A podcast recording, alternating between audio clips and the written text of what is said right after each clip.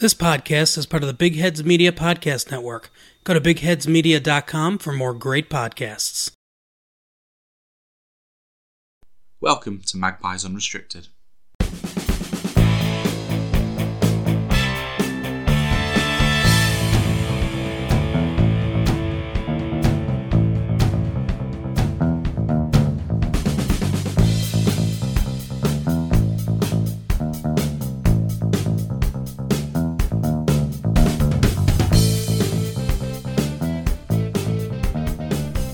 Ladies and gents, and welcome to Magpies Unrestricted, where we'll be talking all things Newcastle United. I'm your host, Chris Simpson, and joining me today is Cartha Slay. Hello. And Martin Dubravka has a Carabao Cup winners medal, ladies and gentlemen. Unfortunately, the rest of the Newcastle team do not. 2 0 to Man United. Obviously, pretty gutting. Um, that said, I think maybe the manner of the defeat it doesn't hurt as much as I thought it would. Here's a question. No questions gone. I was going to say, if Dubravka did play for you, then would he have a medal? But he couldn't anyway because he was cup time Yeah, anyway. yeah. So I answered my own question. It was a good thought, and then I answered it. So yeah, whatever. Yeah, everyone else ha- ha- having to settle for winners' medals. Um, Must have been weird going up. Would he have gone up?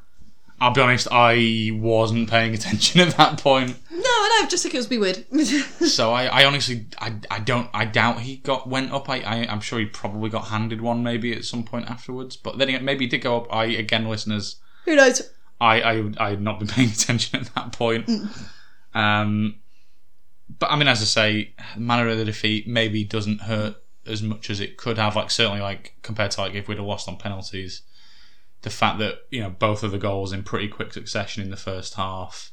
Unfortunately, that then won it really then for United, and I suppose the one positive thing for a Newcastle point of view of, of that the way that happened is that then you kind of had like an hour to come to terms with it before the final whistle. Yeah. Um, It- it was I mean, we started well. You know, we were we were playing pretty positively. Um, so Maximin had just had a decent chance, you know, forcing a save out of De Gea. Unfortunately, as we'll go on to, not enough times. Were, well, in fact, I honestly that might have been the only time we forced a save out of De Gea off the top of my head. Um, but then, yeah, they go up the other end and get a free kick, and it's it's a great delivery from Luke Shaw, and Casemiro gets in the way with that header.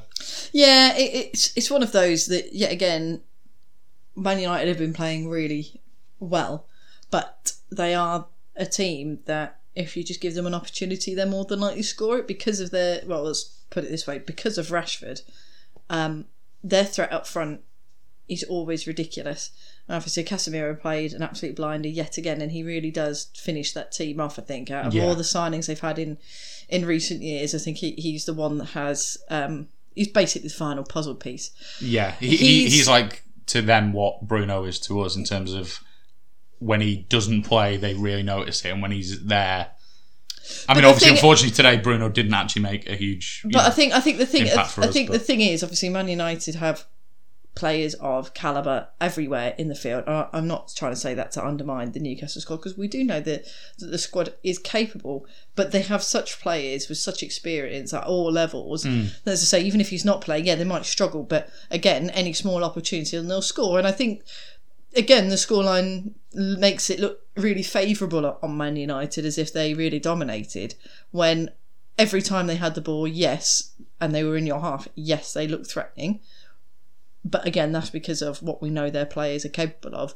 But I don't. I think it was much more even when you look at the possession and stuff. Then then you realise the only issue is that in comparison to, to Manu, the Magpies didn't really have that centrepiece up forward to get the goal. And I think, you know, bits and bobs there, maybe adding in that extra pass rather than going for glory or just being a bit calmer in the penalty area. It just didn't just didn't quite click for, for Newcastle again, and I think now that that is the worry. I think you know Wilson isn't doing it at the moment. Um, really do need an, another forward who can actually start converting these opportunities that, that Newcastle are getting. Yeah, I mean that that's the thing. As you, I mean, you mentioned Marcus Rashford. Obviously, he's, he he got the second goal.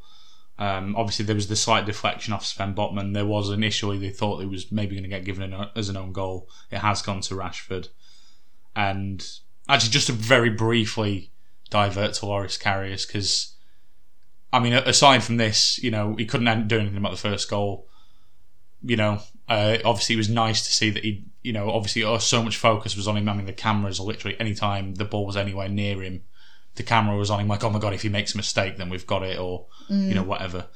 And although I think he probably could have done better with the with the second goal, I think Nick Pope probably saves it. A just because he's in really good form, and B because he's huge and Karius. Yeah, maybe he was a little low. Maybe he could have done a bit better, but it wasn't like a big clanger. So and also for someone who hasn't in played in like well years, and that's the that's the other thing. Match sharpness, and that you know you you've not again well a bit like Newcastle coming into the game without any momentum, and then as you say in terms of up front, what that meant was, although yeah we started the game well, you're also it kind of feels like you're starting from zero in a sense in that you know, we've not really looked that good up front since I think the last time we really looked good up front, I think really was kind of Boxing Day when we beat Leicester, and then it was literally the game after that. I think you know, like New, I think it was New Year's Eve against Leeds. That was when the nil-nil draws started, mm. and it just kind of dried up, and that it just wasn't clicking for us again. And that's what you know. You compare and contrast with Man United, who again, they didn't create a bucket load of chances against us, but they took the two they had in the first half. They had a couple of uh, ones later on as well. Yeah, but I think Karius pulled off a, a, couple of decent saves yeah. in the second half as well. Um, but, but that's yeah, the thing. they, enough. you know, they made what they needed to. They took it. They saw it out. They and then they looked comfortable throughout defensively.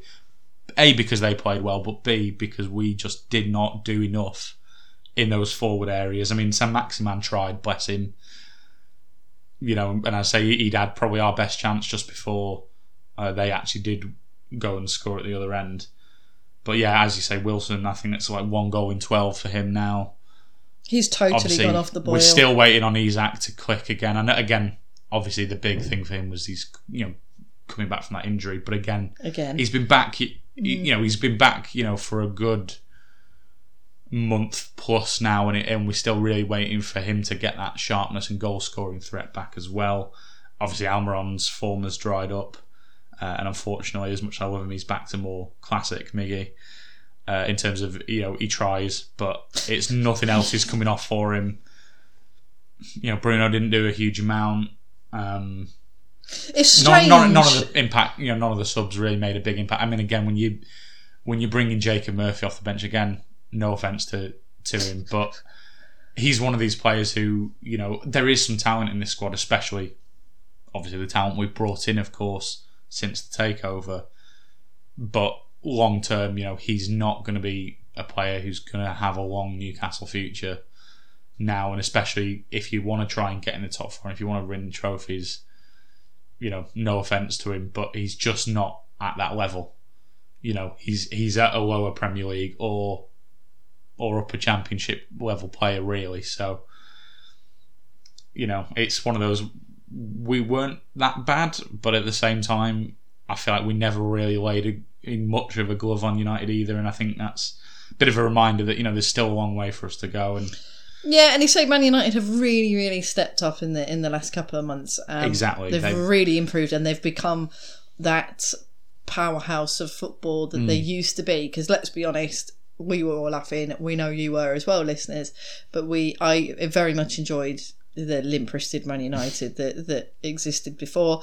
Um, and you know what? Fair, fair play to them, and fair play to, to literally every player and the manager and all the coaching staff there at Man United because they have really pulled it round, considering the absolute diabolical nature um, that Man United was being left in. Whether that was because the higher ups didn't care. I think it was a bit of a mixture of that and dressing room dramas. We all know who we're talking about. But now the diva's gone. I mean, they've still got some divas, but now the head diva's gone.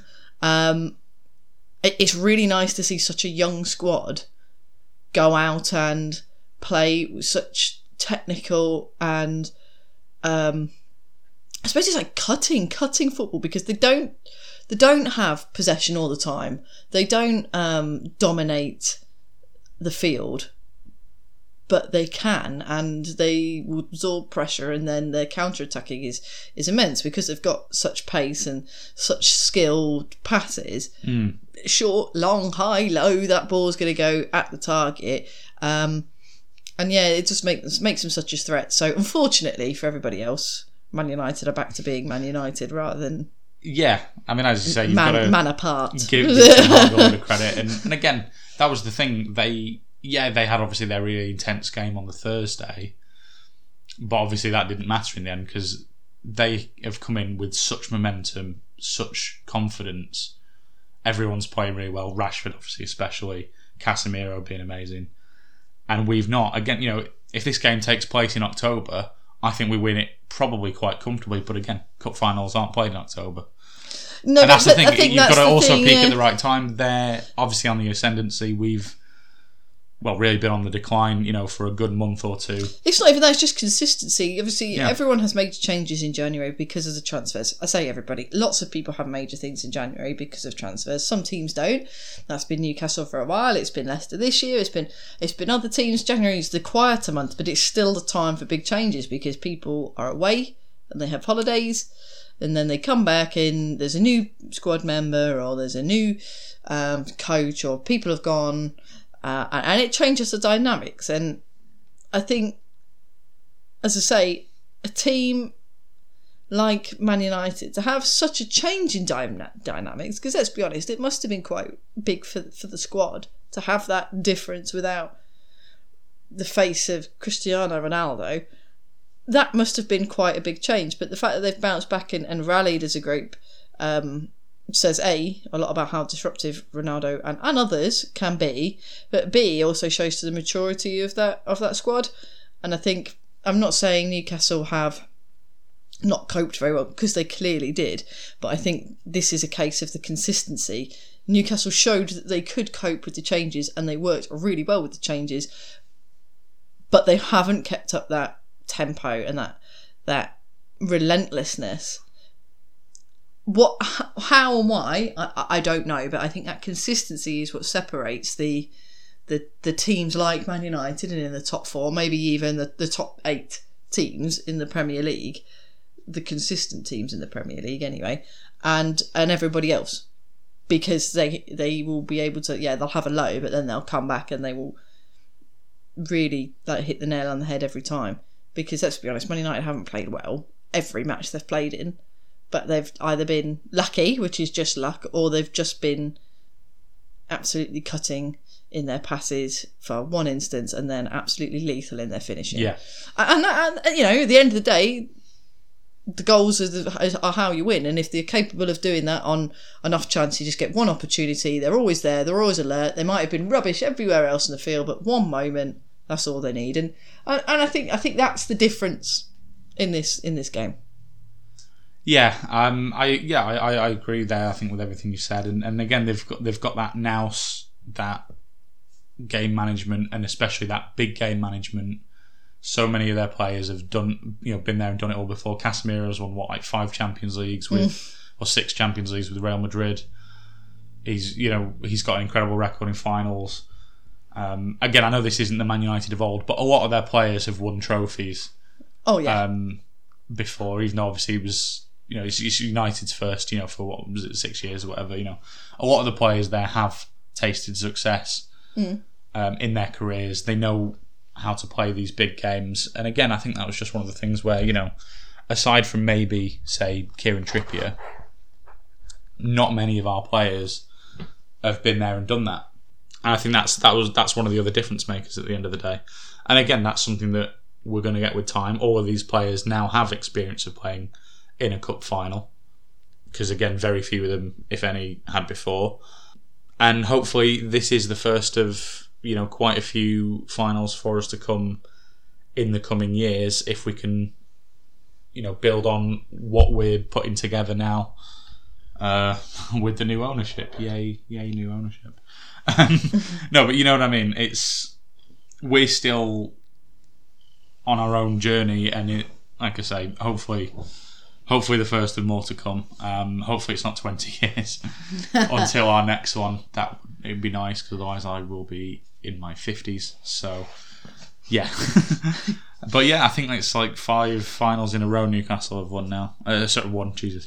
God, I wish. wish, it's yeah. five. It's five finals in a row now that we've lost. Obviously, that stretches that back. spanning hundred years? it spans quite a lot of years.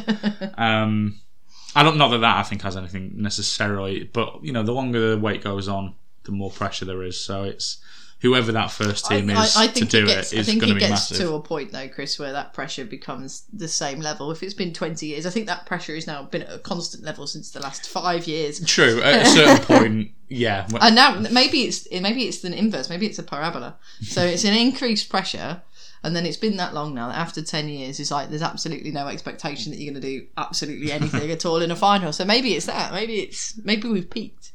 We'll, see, we'll we'll we'll know next time, listeners. When, when, whenever that next time may Oh, I love the optimism. that sounded, Well- that came across really sarcastic. Hey, speaking of optimism, it's fine, guys. We're only away at Man City next weekend. And they only beat Bournemouth four one. Bournemouth got a goal. Yeah, I mean, look, it's um, a lot of what happens next weekend. Whether well, the, well, not just the result, but obviously the performance. I think is going to be really important. Obviously, if we can get a result, that's even better. But it's it's going to be that's going to be the thing for me next weekend is how are we going to respond? Obviously, bouncing back from the disappointment of the cup final We hope obviously it's not all just on this one match with Man City away at Man City of all teams. It's more like how are we going to respond in the coming weeks. But obviously, this being the first one, it would be really nice to see a, a really good response from the team. Do you know what I think they should change your uh, walking out music to? Rip and tear. I mean, that would get me psyched. It, It would, would, make yeah. you want to run through a brick Can wall. you can you imagine just like the shock of like oh yeah you have your normal music and then you have just rip and tear on randomly.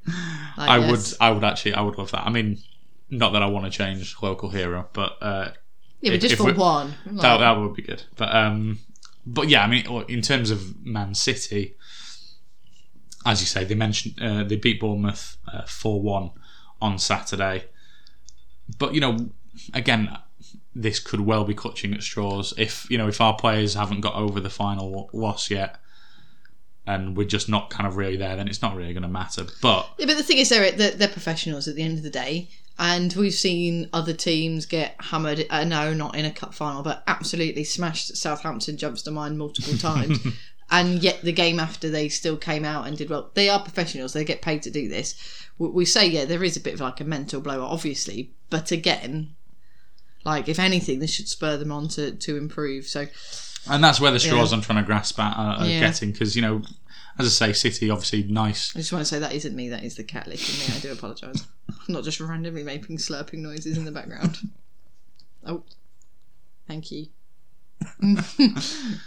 Um, but you know they've they've drawn against Leipzig and Forest in the two games prior to beating Bournemouth, and obviously also let's face it, it was against Bournemouth. You know, Man City are gonna they could beat Bournemouth four one with their eyes closed. Um, you know, and they also they lost to Spurs early in February as well. So you know and they, they they're drew not against Forest. yeah you know they're not in the best of form. They- They've certainly shown this season that they're not infallible. I didn't lose, did they? Did I say draw or did I say lose? Uh, no, they, yeah, drew, drew, Yeah. drew with Forest, drew with Leipzig, lost to Spurs in February. So Again, this is a team that is consistent all the way through. Like, if they don't win, they draw. Like, it's very rare that they'll lose. So, yeah, not infallible, but they are in no shape or form throwing this season away. Oh no! I mean, th- Yeah. th- I mean, again, this is what for Man City constitutes as not great form. Mm. Most teams are still happy with a win in two draws, um, and again, they'll ha- they'll actually be playing again uh, before the match because they're they're away at Bristol City in midweek in the FA Cup. Oof, they'll push them. I th- yeah, I think that's unlikely to hamper them too much. And again, as with uh, you know the Barcelona game, didn't slow Man United down any. So again, I'm not clutching at that as a straw. Uh, and I, I suspect it'll be probably something of a reserve team anyway. Which I mean, let's face it, Man City's reserve team would be title challengers. So um, you know, it. I think it, I think everything is more about what we do next week, whether we get a result, and if not, you know, if, even if we do turn up, you know, plenty of teams all turn up at the Etihad, play pretty well, and still lose. You know, and if that happens to us, that happens to us. I just hope that yeah, we we see a bit of that response. We see a bit more of an encouraging performance. And again, we're just gonna have to wait and see. Um, it's not the be all and end all if we don't, but it's it's how we uh, respond in the coming weeks, not just in this game, but in the weeks to come. But obviously, that does start with this game. Yeah. And if we can go and you know push Man City a bit more than say you know we pushed Man United in the final, and obviously ideally if we can, um, even even a draw away at Man City would be um, a good way of restoring some confidence to the side. And you know we've got the odd draw against them in recent years, including one I think at the Etihad. Um, you know, a few years back, I think Shelvey scored a bit of a screamer and and that kind of thing. So you know, and obviously we drew with them earlier in the season that really good three three game. So again, we need to try and pick ourselves up, take dust ourselves off, take a bit of confidence where we can, and and that's that's all we can really do at this stage. Yeah, yeah. I mean, it'd be really cool if, if you can get. Um, uh, it'd be really great actually for everybody involved. I think if it was one of those high scoring draws, but um, I think now we just need to see an improvement in in Newcastle uh, in their finishing because we know that's the the area uh, that requires some work. So Yeah, you know, obviously we're out of the FA Cup, cup finals out of the way now. this is all you got left. It's it's yeah, it's the Premier League now. And oh, again, I already still don't think we're going to finish in the top four.